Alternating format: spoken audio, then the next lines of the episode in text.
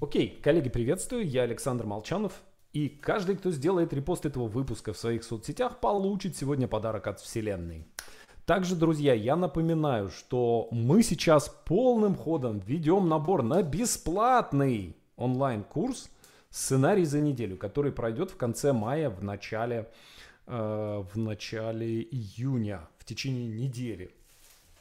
И э, единственный, единственное входное, э, единственный входной билет это написать пост о том, почему вы идете на этот курс. Вся информация у нас на сайте шиченко.ру. Там единственный материал это объявление об этом, э, об этом тренинге.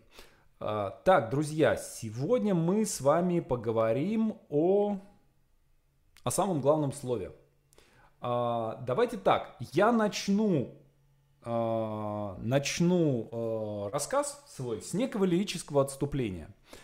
И я попрошу вас попробовать по контексту догадаться, какое именно слово я считаю самым главным. И это не шутка, это действительно так. Я действительно считаю это слово самым главным для достижения успеха в любом деле. Вот как вам кажется, давайте так, с самого начала. Э, какое слово самое важное для достижения успеха в любом деле? Давайте попробуем, попробуем так, с нуля, без вводных. Вдруг вы сразу же, сразу же и сольете всю интригу, сразу догадаетесь.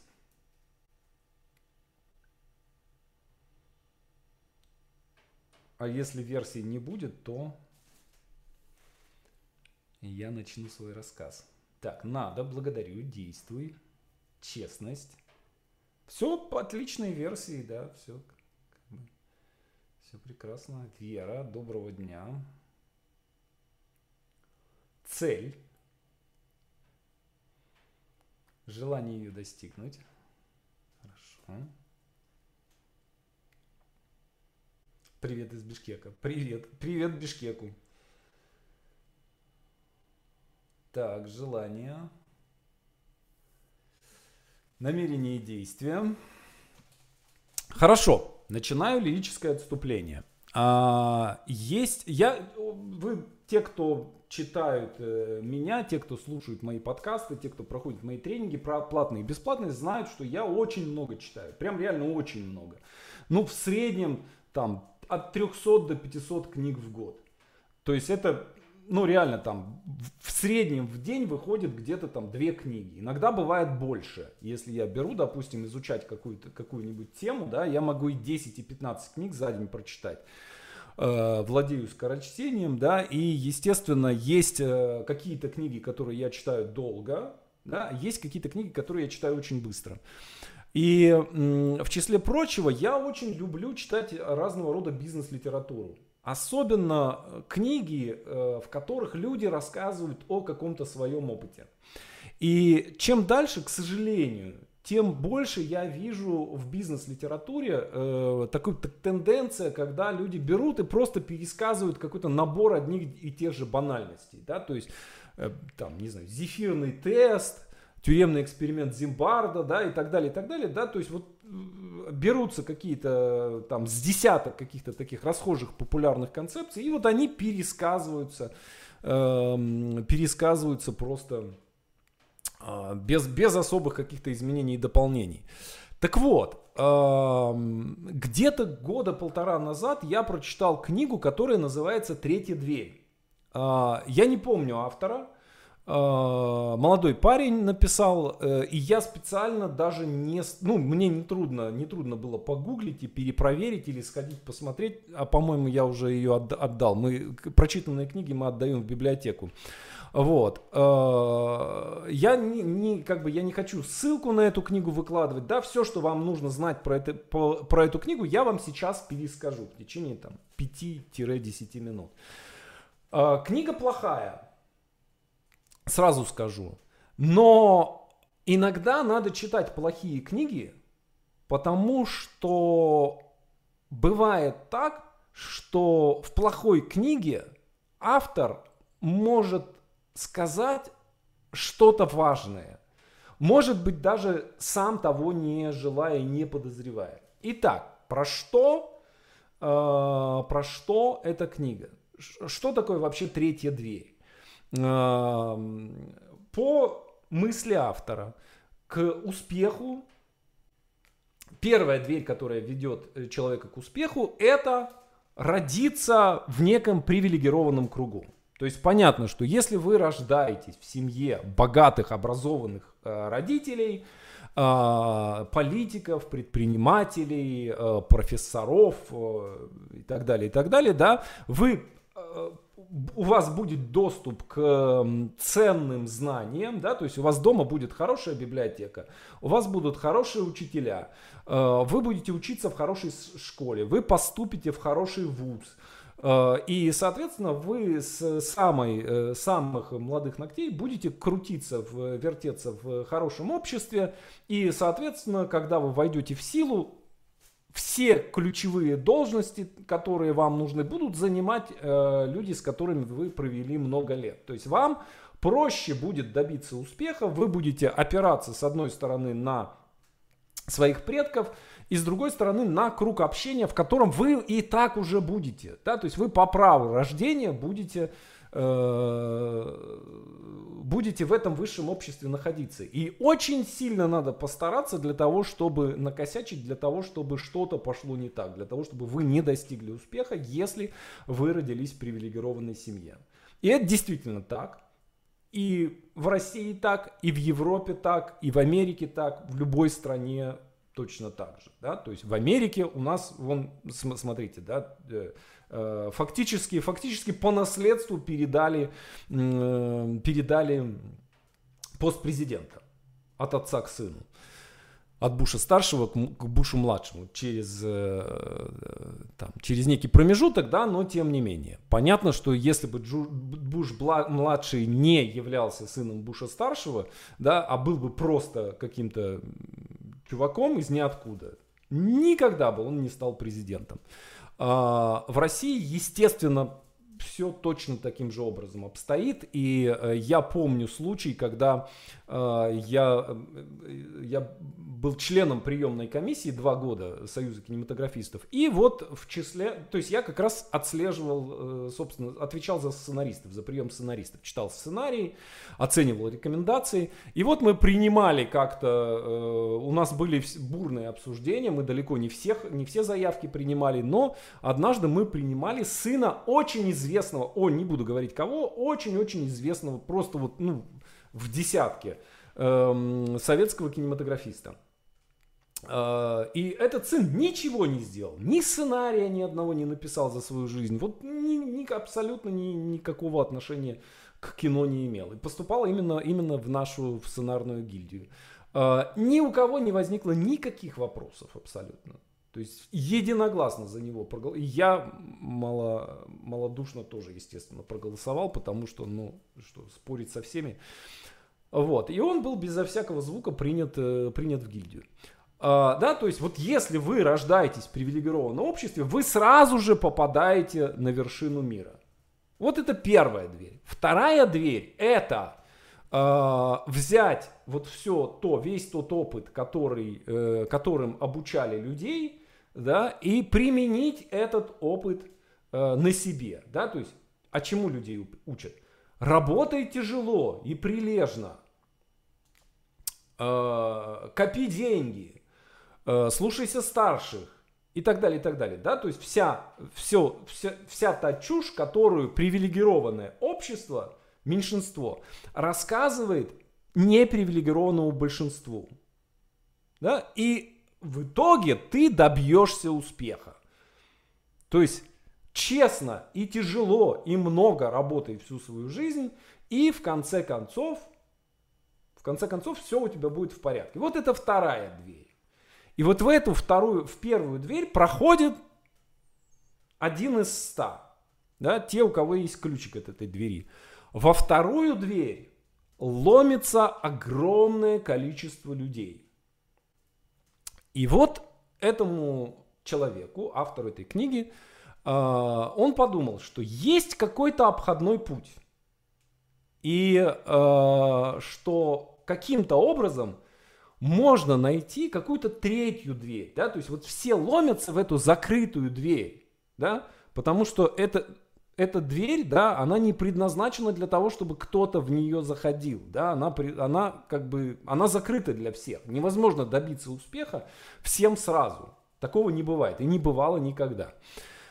И где-то есть какая-то тайная дверь, потайная, и нужно ее найти, эту дверь. И вот он решил раскрыть этот секрет и узнать, где же находится эта потайная секретная дверь. А, путь для этого он избрал следующий. Он составил список из самых успешных людей. А, там были Билл Гейтс, Уоррен Баффет, Цукерберг, а, Леди Гага и так далее, и так далее. Вот в самых разных областях. И он поставил задачи встретиться со всеми этими людьми, взять у них интервью и спросить у них, что сделало их такими успешными, как, какими они стали. И дальше, вот задача, вот преамбула этой книги. И дальше амбула, 400-страничное описание того, как он пытался пробиться, довольно, довольно любопытное, довольно забавное, как он пытался пробиться э, там, сначала к Баффету, как он э, преследовал, переписывался с секретаршей, как в конце концов он ее достал, она его заблокировала, как Баффет один раз ответил э, ему, что, чувак, ну, ты знаешь, не хочу тратить на это время свое, да, даже час своего времени. Э, моя биография, уже там десятки биографических книг написано. Вот возьми и изучай, найди там этот секрет. Э, потом он в итоге попал на э, какой-то там совет директоров э, со своими друзьями и э, смог выиграть, там каким-то образом можно выиграть возможность э, задать ему вопросы, и он там вместе с толпой воп- э, друзей выиграл возможность 4 вопроса задать, и 4 вопроса они задали. А, и это были ну, довольно глупые вопросы, ответы Баффет отшутился, ну, то есть ни, ничего, никакого толка он в итоге не получил. Как он преследовал Цукерберга на какой-то конференции, как его охрана вылавливала. В общем, так, то есть человек ставил своей задачей встретиться с этими людьми известными, поговорить с ними и узнать вот этот секретный секрет успешного успеха. В итоге он встретился таки, он в какой-то момент э, он поговорил с Леди Гагой э, и даже не, не смог с ней толком поговорить, да, то есть он просто находился в какой-то компании, где она находилась. Э, и он таки взял интервью у Билла Гейтса. И вот в этом интервью с Биллом Гейтсом он описывает, что интервью прошло катастрофически. Почему? Потому что э, он не знал, что спрашивать и не понимал его ответов. А, почему? Потому что, опять же, есть, есть какие-то вещи э, да, в, в каждой теме, которые э, можно узнать только задав правильный вопрос. А он задавал неправильные вопросы. Как, знаете, у меня, я устраивался в свое время на работу, когда мне было лет 30, а, я, я работал в разных газетах, и вот э, я там, одно из последних мест работы было, я был главным редактором журнала «Крокодил». И потом, когда журнал от, закрылся, у меня не было особого выхода, не было вариантов, где работать. И я через одного своего знакомого пришел устраиваться в газету «Метро». На должность не самую передовую, на должность ответственного секретаря, заведующего редакцией. И, э, э, то есть, ответ СЕК э, в газете, чтобы вы понимали, да, это не человек, который отвечает на телефонные звонки, это человек, который командует версткой. И вот мы разговариваем с главным редактором, дев, девушка, и, значит, и я начинаю спрашивать, что, как, какой у вас график верстки, сколько, да, как, как проходят материалы, Э, и так далее, да, то есть, ну, начинаю выяснять, собственно, как там все устроено.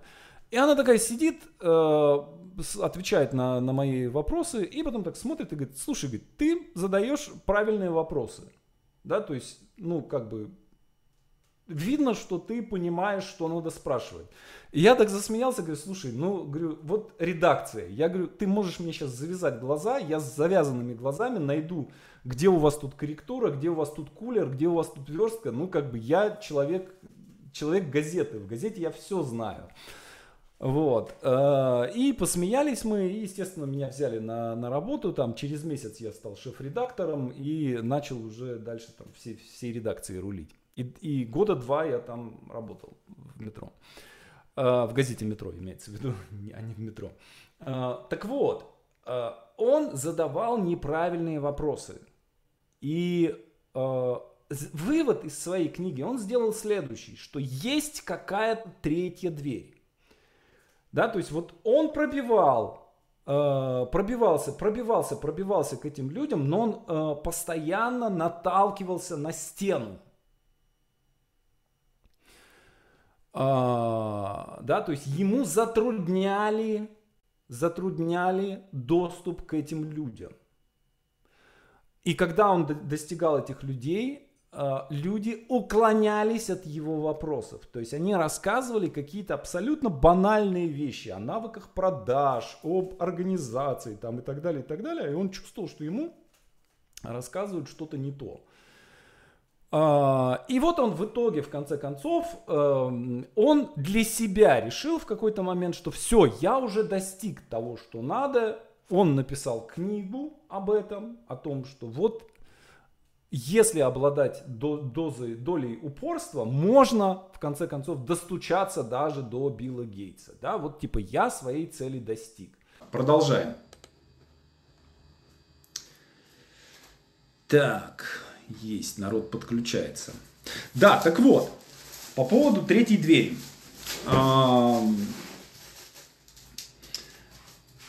Смысл в том, что я заметил кое-что, что было у всех этих людей, у всех этих успешных людей. И вот это, то, что было у всех этих успешных людей, автор книги не заметил.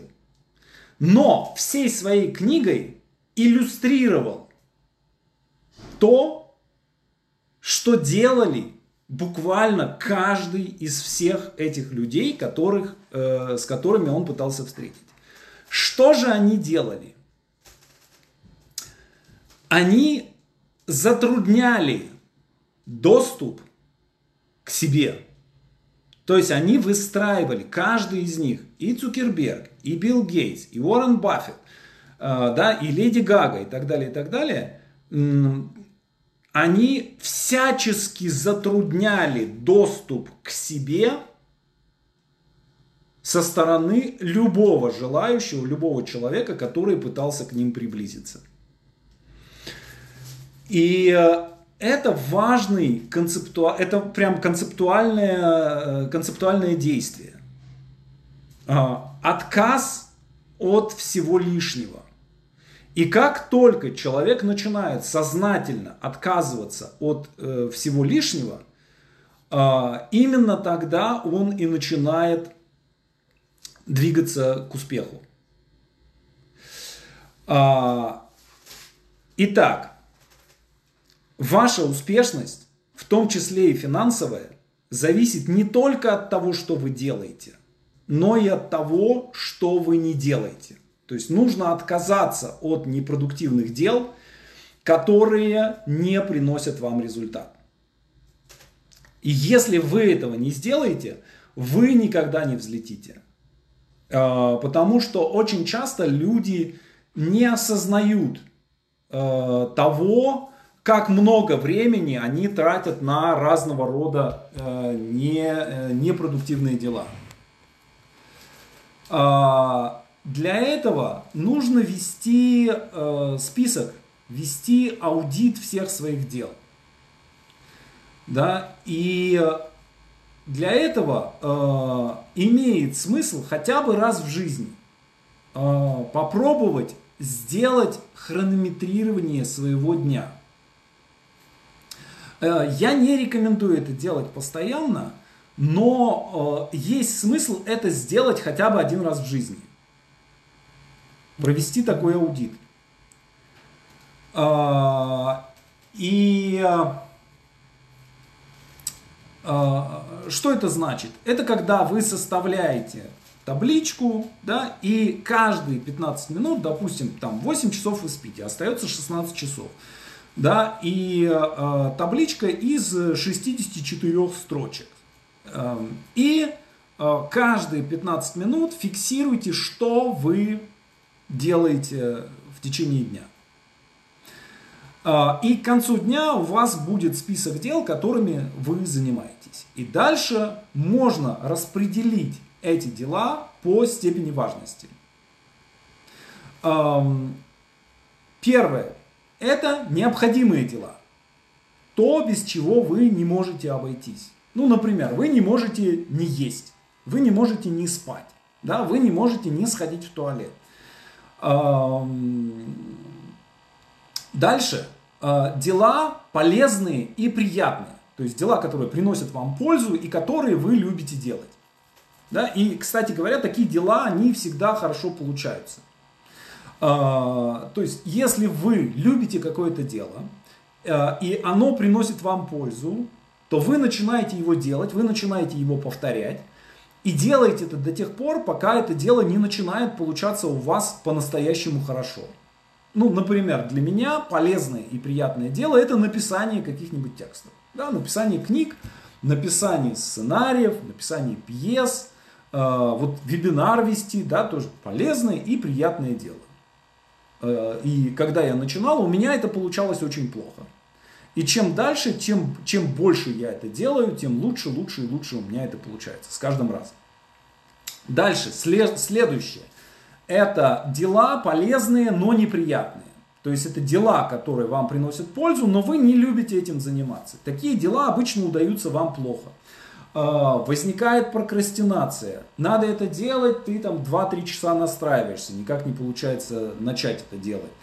А, и тратите на такие дела меньше времени. А, остаете, оставляете их недоделанными. И никогда не достигаете высот мастерства в этом деле. И вот такие дела, именно такие дела я советую делегировать то, о чем мы с вами на прошлом уроке говорили, в прошлый раз. А, например, я не люблю бухгалтерию, да, я ее делегирую. Я не люблю программировать. Да, не люблю что-то что делать с сайтами, с рассылками, с программами.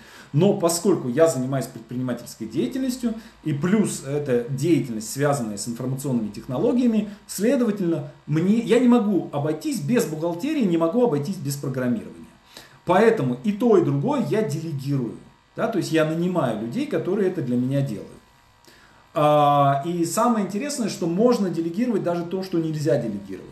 Например, если вы работаете на работе, у вас есть какие-то дела, которые вы должны там делать, да, вы можете договориться каким-то образом, чтобы кто-то из ваших коллег за вас это дело делал.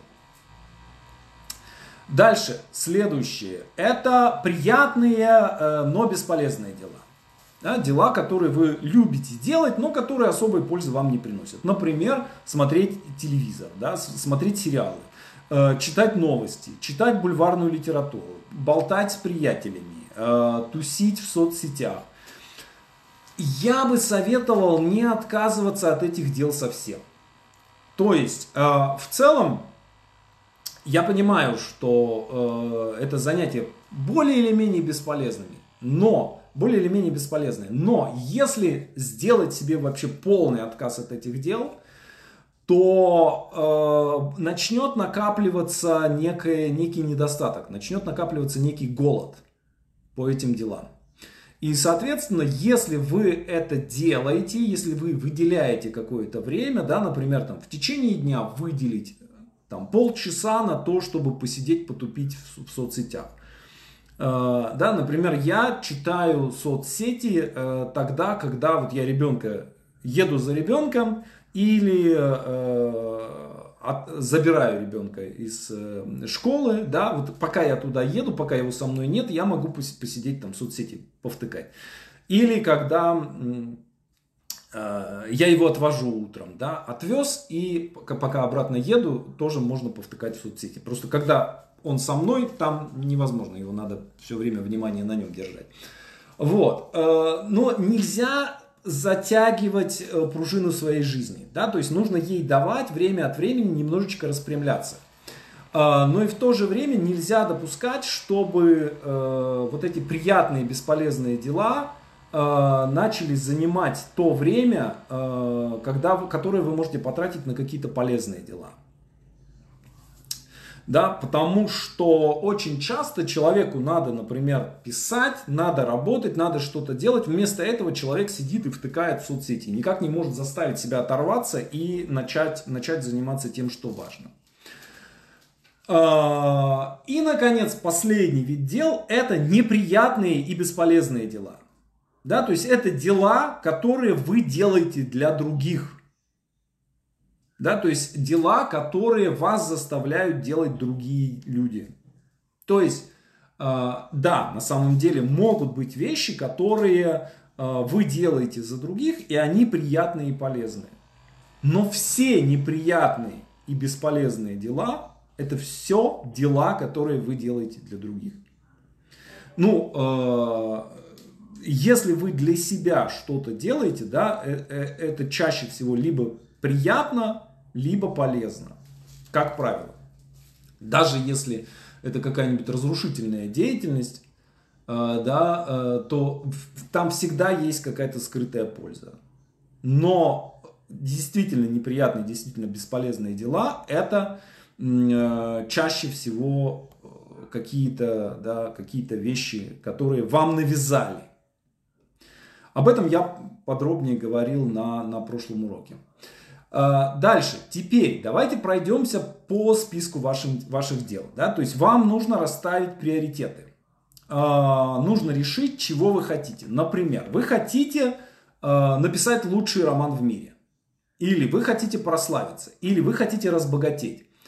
А, или вы хотите управлять собственной медиа-империей, да, вы хотите иметь много свободного времени, иметь свободу перемещения по, мире, по миру. Да? Это все задачи, никак не связанные э, между собой, никак между собой не пересекающиеся. Поэтому нужно решить, что вы хотите и тратить свое время на достижение этой цели. Например, если вы хотите написать лучший в мире роман, то вам не нужно тратить время на зарабатывание большого количества денег. То есть вам нужно понимать, что скорее всего лучший в мире роман не принесет вам большого количества денег. Да, есть исключения. Э, есть Джоан Роулинг, которая в принципе неплохой роман написала, да, и заработала много-много денег. Э, понятно, что это не лучший в мире роман. Да? То есть, и она такой задачи не ставила. Э, соответственно, в этом случае нужно потратить какой-то минимум времени на то, чтобы получить какой-то минимум денег. А все остальное время и силы вкладывать в своего Улиса. Да?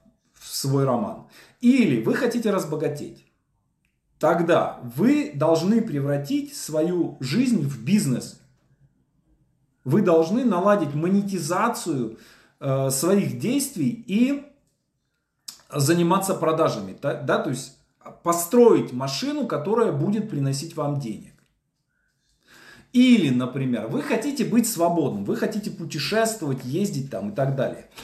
В этом случае нужно потратить время для того, чтобы обеспечить себе либо пассивный, э, что, в общем, довольно сложно сделать, либо э, не, не затратный. Да? То есть минимум, минимумом действий обеспечить доход, который будет достаточен для поддержания необходимого вам лайфстайла. Возможно, вы сможете заработать больше, если будете больше продавать, но вам это не нужно. Да? То есть вы отказываетесь от дел, которые не входят в ваши приоритеты. А, еще одна хорошая техника установить некую нижнюю границу для каждого своего дела. То есть вы не беретесь за дела, которые не, например, не приближают вас к какой-то своей цели. Да, например, вы не беретесь за дела, которые не могут принести вам строчку в энциклопедии. И каждое дело взвешиваете на этих весах. Да, написать кандидатскую диссертацию. Это вам принесет строчку в энциклопедии? Ну, принесет. Окей, пишем. Съездить на, на Северный полюс. Однозначно строчка в энциклопедии. Сходить на программу «Пусть говорят». Нет, скорее всего, не принесет. Не идем на программу, пусть говорят. И это же самое работает с любыми целями. Например, ваша цель заработать миллион. Если вы напишете роман, это приблизит вас к миллиону? Ну, если миллион рублей, да, вполне приблизит. А если вы разгрузите машину за 500 рублей, это приблизит вас к миллиону? Ну, скорее всего, нет. Да? То есть вы можете установить нижнюю границу. Там, тысячи долларов, например, 10 тысяч, 100 тысяч. А, дела, ниже которых вы не беретесь. А слово-то какое? А какое? А вы как думаете, какое слово? Вот по контексту не можете догадаться, какое слово я имею в виду? А, и тогда вы, то есть задача таких границ, таких правил, да, установленных для себя правил, а, вы избегаете время, трату времени и избегаете трату энергии на непродуктивные дела. И самое главное, что вам не надо принимать решения. Да, то есть меня, вот я почему про пусть говорят э, заговорил, меня тут как-то звали на эту программу. Э, я посмотрел, прикинул, мне к моим задачам, к моим целям меня это приближает? Нет, не приближает. Ну, значит нет. Все, и я отказался от этого. Конечно, Надежда э, пишет. Нет, нет, это слово нет. Э, потому что большая часть времени, большая часть энергии тратится не на дела, она тратится на то, чтобы принимать решения. И вы увидите, насколько ваша жизнь станет проще, если вместо того, чтобы принимать решения, вы будете сопоставлять предлагаемое дело с установленными критериями. Подошло – делаем, не подошло – не делаем. Не нужно думать, э, не нужно принимать решения. Я получаю десятки предложений в неделю. То есть мне постоянно, постоянно пишут, постоянно предлагают какие-то проекты, э, да, и я смотрю, это соответствует моим критериям, соответствует моим целям. Если предложение соответствует, я соглашаюсь. Если не соответствует, я отказываюсь. И вот в 99 случаях предложение моим критериям не соответствует. И по умолчанию, раньше я по умолчанию на любое предложение, я соглашался. И в итоге делал множество разных проектов, которые мне, в общем-то, не дали вообще ничего. Вот. И чем дальше, тем больше, чем, тем чаще я отвечаю «нет» на любые предложения. И вот самое главное, самый главный урок, который должен был вот этот автор этой книги вынести из э, своих многочисленных и довольно любопытных приключений, а, состоял в том, что все эти успешные люди отвечали «нет» на большинство э, предложений. А, я помню, кто-то, э, по-моему, даже чуть ли не Талеб, ой, нет, не Талеб, эм, про поток. Чих, Ксент, Михаи. Эм, вот не, не в книге про поток, а вот во второй своей книге про креативность. Эм, он писал, что он э, обращался к разного рода людям э, с просьбой ответить на вопросы по поводу креативности – и большинство из них отказалось. А, и один из них э, написал, что самый главный, самый главный секрет моей креативности состоит в том, что я отвечал «нет» на все предложения, подобные, подобные вашему. То есть вот каждый раз, когда мне что-то предлагают, я э, по умолчанию я отказываюсь от этого. Вот, поэтому э, у меня тоже есть определенные правила, да, то есть я чаще всего, э, у меня мне куча людей пишут, да, я чаще всего на эти письма не отвечаю.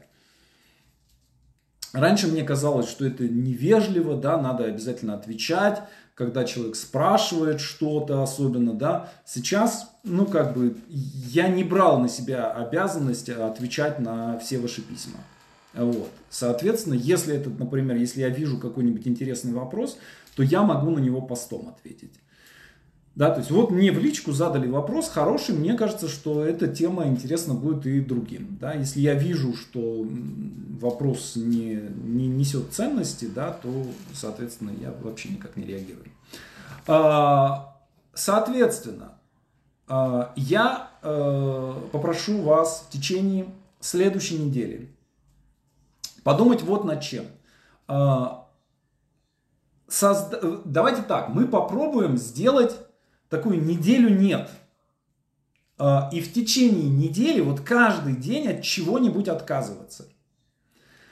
Да, то есть э, найти способ от, хотя бы от какой-нибудь, э, не знаю, от печенюшки какой-нибудь отказаться.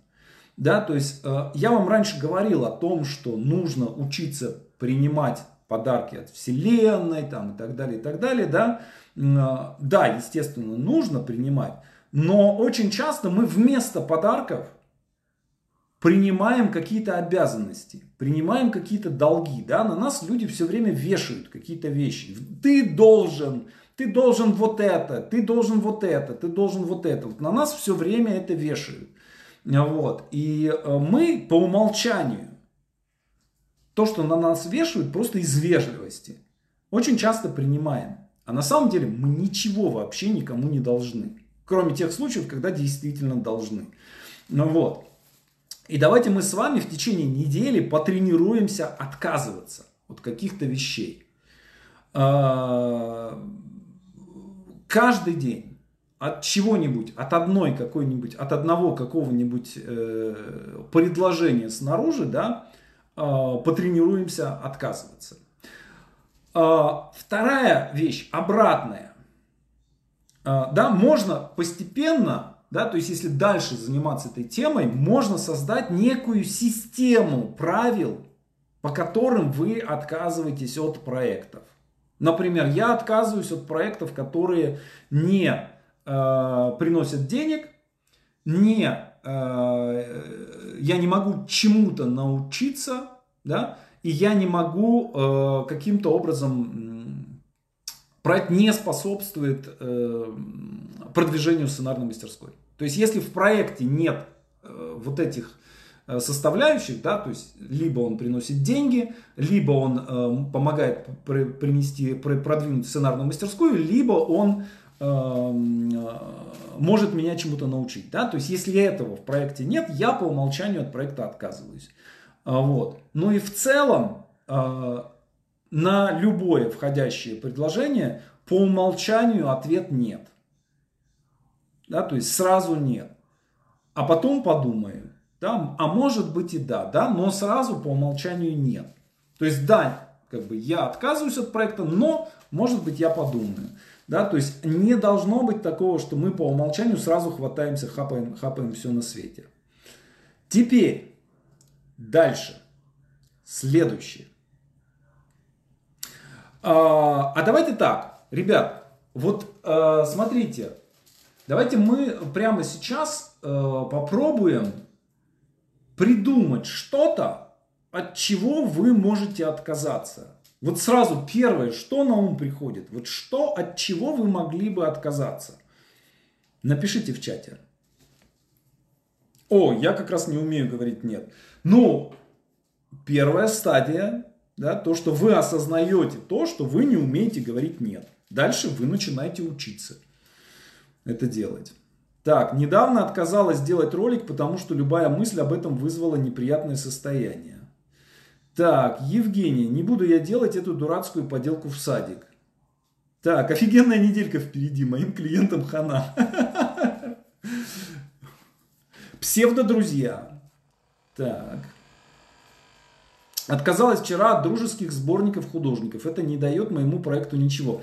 Понимаете, здесь важно вот что, да, чтобы это не было э, неким, неким какое-то проявлением агрессии, да, чтобы вы, там, вам что-то предлагают, а вы еще там и орете на человека, да, ты как бы на него вы этот самый, да, просто нет, спасибо за предложение, но нет.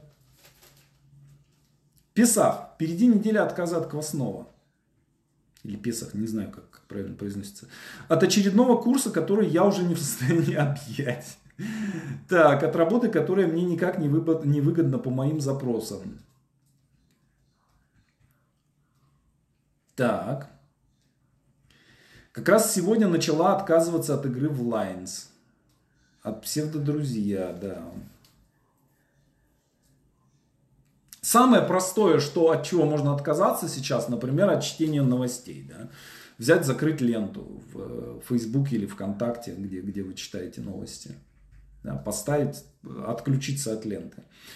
Так, э, недавно отказалась от публикаций, э, так, не, успел прочитать. Отказалась звонить родственникам, Отказалась от печенек, идет четвертая неделя. Отказ от той работы, которую могу передать коллегам. Так, общаться с теми, кто ноет постоянно.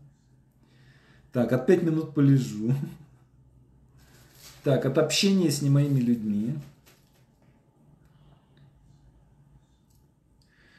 Так, от начала проекта пока не, не э, завершен хотя бы один из предыдущих. Так, от Фейсбука отказаться на неделю. Ну, я от Фейсбука уже на уже месяц то есть я сейчас э, захожу в Facebook э, для того, чтобы запостить там ссылки на, на уроки. Да, то есть я не читаю Facebook, э, поскольку у меня там большая достаточно аудитория, сильно больше, чем здесь, ВКонтакте, поэтому я просто ссылки там пощу. Так, от соцсетей.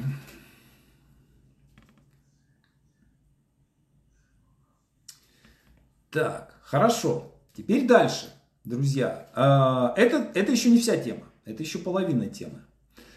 А, так, отказалась от потенциальных 200 тысяч рублей. Через два месяца пришел проект на куш вдвое больше. Круто, круто.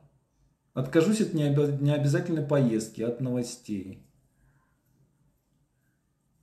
Но я в течение последнего месяца я отказался от двух очень серьезных предложений с очень большими деньгами. Просто взвесив их, э, это соответствует моей жизненной стратегии? Нет, не соответствует. Ну, отказался. Нормально. Э, следующая вещь, которая немножечко может показаться противоречащей тому, что Э, я говорил раньше, но тем не менее, смотрите.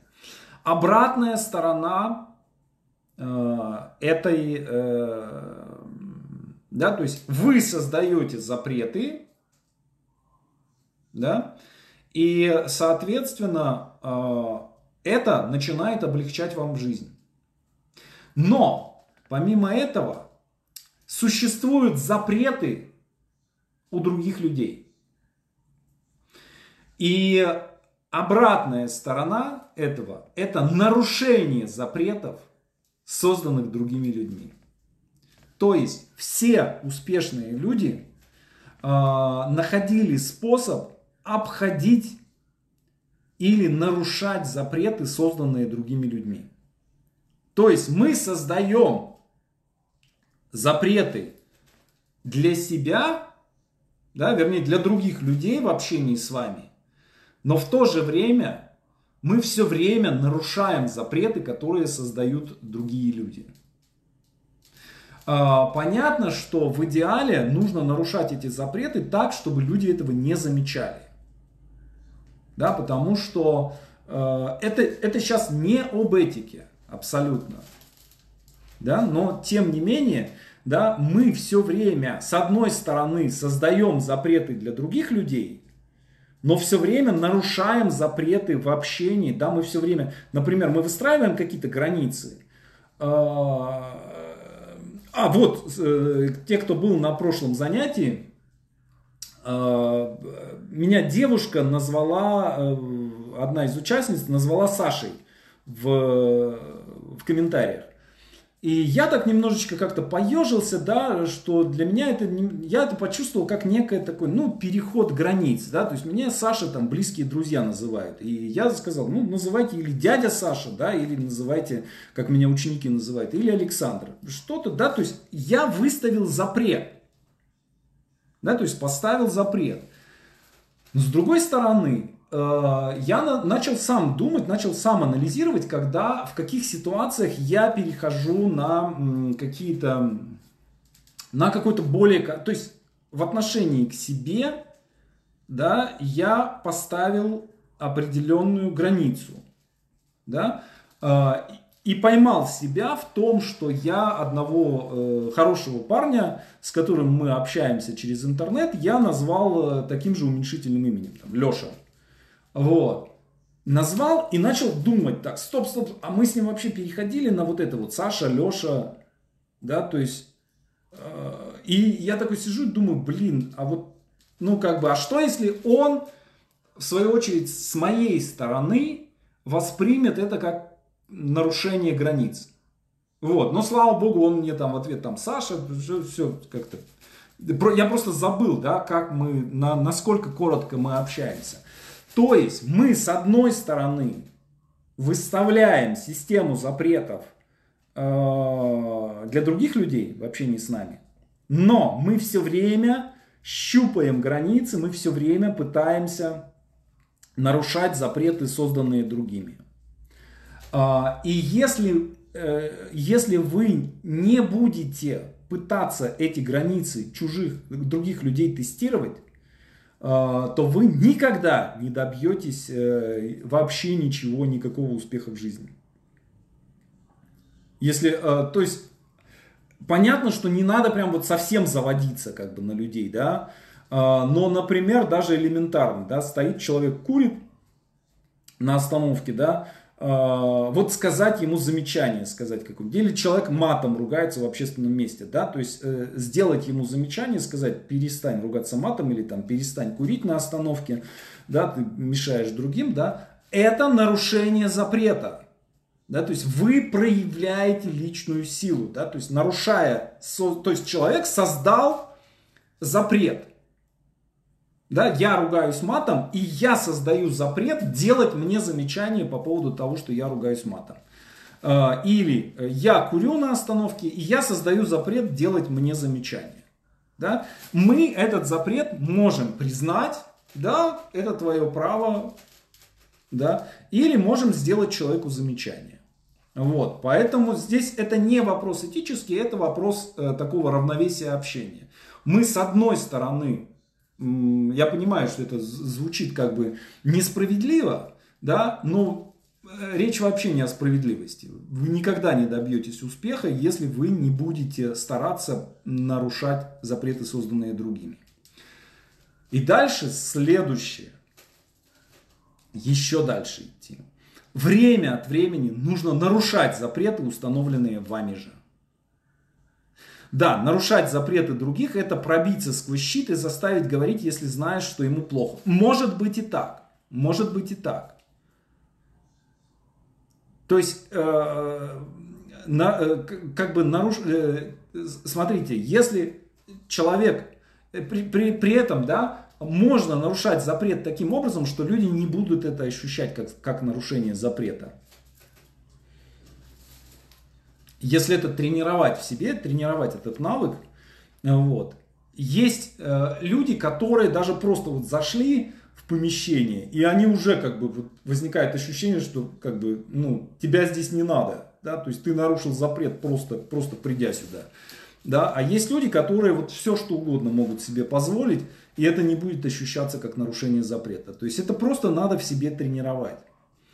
Вот. И э, в том, что касается там, ну, называния по имени, да, э, есть люди, которые, если они меня назовут Саша, да, с первой же фразы, э, я буду счастлив и рад, и буду ощущать это не как нарушение границ, да, а как некое, некое такое одобрение. Да, поэтому вот Вторая вещь, которую я хочу, чтобы вы попробовали потренировать в течение этой недели, э, попробовать пощупать запреты, да, то есть посмотреть, где э, люди выставляют запреты, да, и попробовать их потестировать, эти запреты. Э, и дальше следующая, следующая поворотная тема – это нарушение запретов, установленных вами же. То есть, когда мы создаем правила что, допустим, я отказываюсь, я не делаю больше вот этого. Там, я, например, не захожу больше на Facebook. Да, вот мы создали правило. Обязательно надо это правило время от времени нарушать. То есть любое созданное вами правило нужно время от времени обязательно нарушать. Я больше не курю.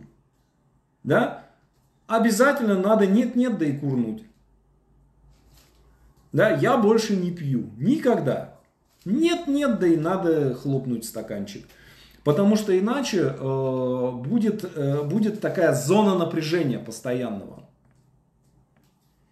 Вот. Э, и э, любой э, созданный, утвержденный запрет, ну, если это не несет какого-то вреда здоровью, потому что то, с курением это отдельная тема, да, то есть э, есть люди, которые там, если э, раз затяжку сделают, да, то все сорвутся и, и все.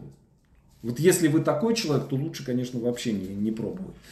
Да, то есть, э, если разовым запретом это не, не ограничится. Да. То же самое касается запретов, связанных с другими людьми. Да, например, в отношениях.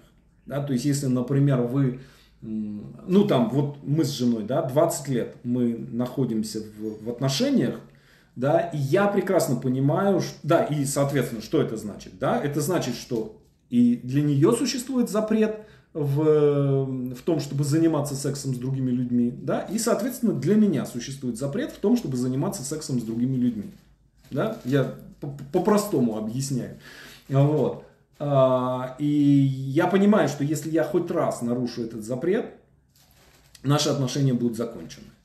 Вот, поэтому э, тоже здесь есть исключение, да, в том, какие, если это связано с другими людьми, то тут э, лучше, э, лучше держаться подальше от, от нарушений таких запретов. А, окей, если есть какие-то вопросы, я готов на них ответить. А, считаю, что нужно проверять старые запреты на правильность. Жизнь-то меняется. Вот именно. Ольга, вы абсолютно правы. То есть э, может показаться так, что прошло какое-то время и какой-то запрет, который хорошо и правильно работал какое-то время назад, сейчас он э, потерял э, актуальность. Мария, это неуважение друг к другу. Совершенно верно, я согласен с вами. Да, что э, раз это связано с, опять же, да, это некая конвенция, да, то есть мы о чем-то договорились. Вот. Опять же, если, например, вдруг что-то изменилось, да, вот вдруг наши отношения изменятся, и мы в какой-то момент решим, что это допустимо. Да, опять же, мы договоримся об этом, да, и это перестанет быть запретом, например. Не, не думаю, что это произойдет, да, но тем не менее, ну, теоретически так, такое может быть. Так, я год практикую нет, но каждый раз сомневаюсь, а вдруг бы это помогло моим целям, но я не учла. Вот именно поэтому, смотрите, именно поэтому я советую, во-первых, формализировать, э, формализировать само правило. Да, то есть правило, по которому вы э, там, принимаете решение. Например, э, вот что касается «Пусть говорят», да, приглашение на «Пусть говорят». В какой-то момент я принял решение, что я не э, там, даю интервью телевидению, да, не, не общаюсь с медиа. И все, это правило. Да, и дальше, опять же, мне не нужно принимать решение, когда там кто-нибудь кто в очередной раз куда, куда-нибудь меня зовет. Да? Но изменилась ситуация, и меня позвали там на телеканал «Пятница». Да, тоже, казалось бы, я принято решение, да, я с медиа не общаюсь. Но для меня это другая совершенно ситуация, да, я этот запрет нарушил, не пожалел об этом ни разу. Да, то есть время от времени э, нужно, то есть нужно создавать запрет, но время от времени, э, там, с какой частотой это делать, там, я не знаю, да, но время от времени его нужно нарушать. Обязательно. Так.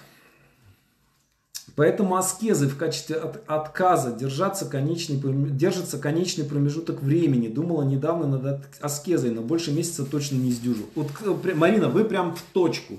Я очень люблю вот эту тему с аскезами, да, то есть когда вы принимаете решение, например, что такое аскеза, да, то есть это некий ваш договор с э, миром, да, то есть вы говорите, допустим, я делаю то-то, то-то, я хочу от мира получить то-то, то-то, за это я отказываюсь от чего-то, да, то есть принимаю некую аскезу.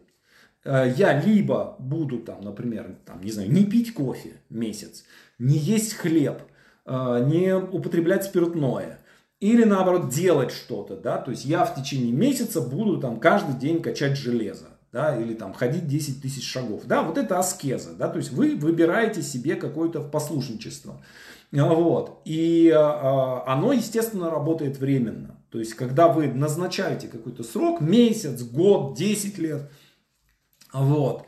А, даже в случае с курением.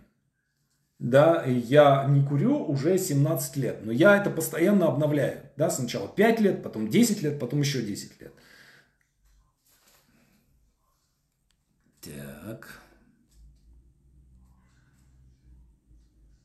Вопрос, а если парень избивает девушку свою, он уже не поменяется, он такой и будет этот вопрос, это вопрос. Вот я не знаю я не, понимаете, я не являюсь э, семейным психологом, и любые мои советы в этом смысле нерелевантны. Э, житейский мой опыт э, состоит э, в следующем, что если уже избивает, да, то значит это уже вряд ли, вряд ли можно будет исправить. Эту, эту мета, мета-стратегию, да, то есть если Э, раз избил, два избил, три избил, да, то э, вряд ли, э, да, то есть будет все время находить способ снова и снова это делать. Без серьезного какого-то вмешательства, да, например, попробовал в очередной раз избить, да, а она раз и, там, не знаю, руку ему, ой, нет, давайте без каких-то, без членовредительства, да, сделала ответ на какое-то очень какое-то шокирующее действие, еще раз оговорюсь, не призываю, ни в коем случае не призываю ни к какому членовредительству. А, и это поменяли, поменяло, поменяло его модель. Да, то есть здесь проблема в том, что уже, если, например, человек несколько раз это сделал, для него это уже закладывается на уровне метастратегии. Поэтому чисто житейский мой опыт показывает, что если это есть в отношениях, то это снова и снова воспроизводится. Так, один из моих запретов был не показывать свою уязвимость или слабость никогда ни перед кем. Ну, нормальный запрет, вполне себе нормальный запрет. Но, с другой стороны, и э, прикольно потестировать э, его нарушения. Так, моя мама воспринимает мое отношение к отказам и отстаивание границ э, к эгоизму и жестокости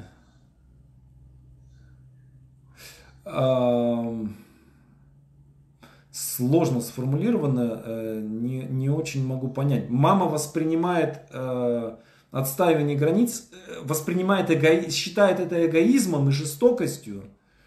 Ну, смотрите, тоже отдельная большая тема отношения с родителями, да, то есть как выстроить эти границы, потому что родители всегда считают себя частью нас, да, и очень сложно, это а сепарирование от родителей, да, это там целую отдельную тоже тему можно сделать, но дело в том, что есть еще такая тема сепарирования от детей. Вот интересно, да, то есть тоже я, я вот э, с, ребенком со своим, да, я просто на уровне тела чувствую, да, то есть я его в школу отвожу, мне просто физически больно, когда дверь за ним закрывается, да, вот я у себя такую штуку от, отследил, да, э, поэтому здесь просто надо смотреть, а, каким образом мягко, э, да, то есть она воспринимает это как э, будто часть ее тела взбунтовалась против э, нее, да, как же так? Моя рука вдруг меня бьет. Как это может быть? Так, о, точно, как раз курить на неделю перестану. Так, аскеза круто работает, причем не только в области, э, в этой области, но и везде. Ну да, нужно в меру. Ну, здесь важно то, что аскеза это всегда ограниченная во времени, да, то есть вы задаете какой-то срок и нормально работает. Сам запрет создает напряжение по принципу запретный плод сладок. Разумеется, разумеется, любой запрет всегда создает напряжение. А в слове отказ э, больше свободы. А, поэтому я и говорю, да, что мы не, а, мы не создаем запрет, да, мы создаем систему отказов. Да, то есть мы создаем а, систему, по, систему принципов, по которым мы отказываемся от каких-то от каких-то дел. А, но, вот опять же, если это сознательно вы принимаете решение, да, вы закачиваете в это правило, да, закачиваете энергию, и она какое-то время может поддерживаться. А, вот. И когда она ослабевает, вы разрешаете себе нарушить, да, э, обойти правила. И это тоже вам сразу же дает энергию. Поэтому так, что делать девушке, если парень провоцирует э, психи, показывает свои и повышает голос на меня? Ребят, я не семейный психолог. Э, Ей-богу, чест, честное слово, это с моей точки зрения, вот так вот давать советы, это все равно, что у меня в левом боку колет, э, там, что, что мне сделать. Да, то есть здесь нужно смотреть на две стороны, нужно прям садиться, смотреть, разбираться там и так далее, и так далее. Да, то есть э, совет очень простой. Мария, обратитесь к специалисту, обратитесь к, специ... к семейному психологу. Если действительно чувствуете, что там проблема, да, то надо а, разбирать. Вашу точку зрения. Еще раз, э, смотрите, я не вижу, точка зрения на что? Я не вижу э, предмет исследования, да? Мой единственный предмет, который я вижу, да, это то, что говорите вы о другом человеке. Да? Делает ли другой человек то, о чем вы говорите, я не знаю. Может быть и делает, может быть и нет. Гипотезы строить какие-то на основании ваших слов – это превышение моих полномочий. Поэтому нужно смотреть, э, да, нужно смотреть на на, если вы говорите, мы говорим о двух людях, да, нужно смотреть и на, на одного человека, и на второго. Да, и смотреть, что каждый человек думает о этой ситуации. Потому что ваш партнер вполне может быть, что совершенно другие вещи об этом думает. Так, хорошо, друзья мои, большое вам спасибо. Э, с трудом, но мы все-таки провели этот эфир. Э, буду разбираться, э, буду разбираться с этим самым, с нашим интернетом впервые за много-много лет, вот впервые у меня такая, такой срыв трансляции произошел. Но, тем не менее, слава богу, телефон всегда под рукой, запасной интернет всегда под рукой, поэтому нас не остановить. А, спасибо за то, что слушали и увидимся на следующей неделе а, в а, следующий понедельник в 12.00 на следующем уроке практической магии. Спасибо и пока-пока.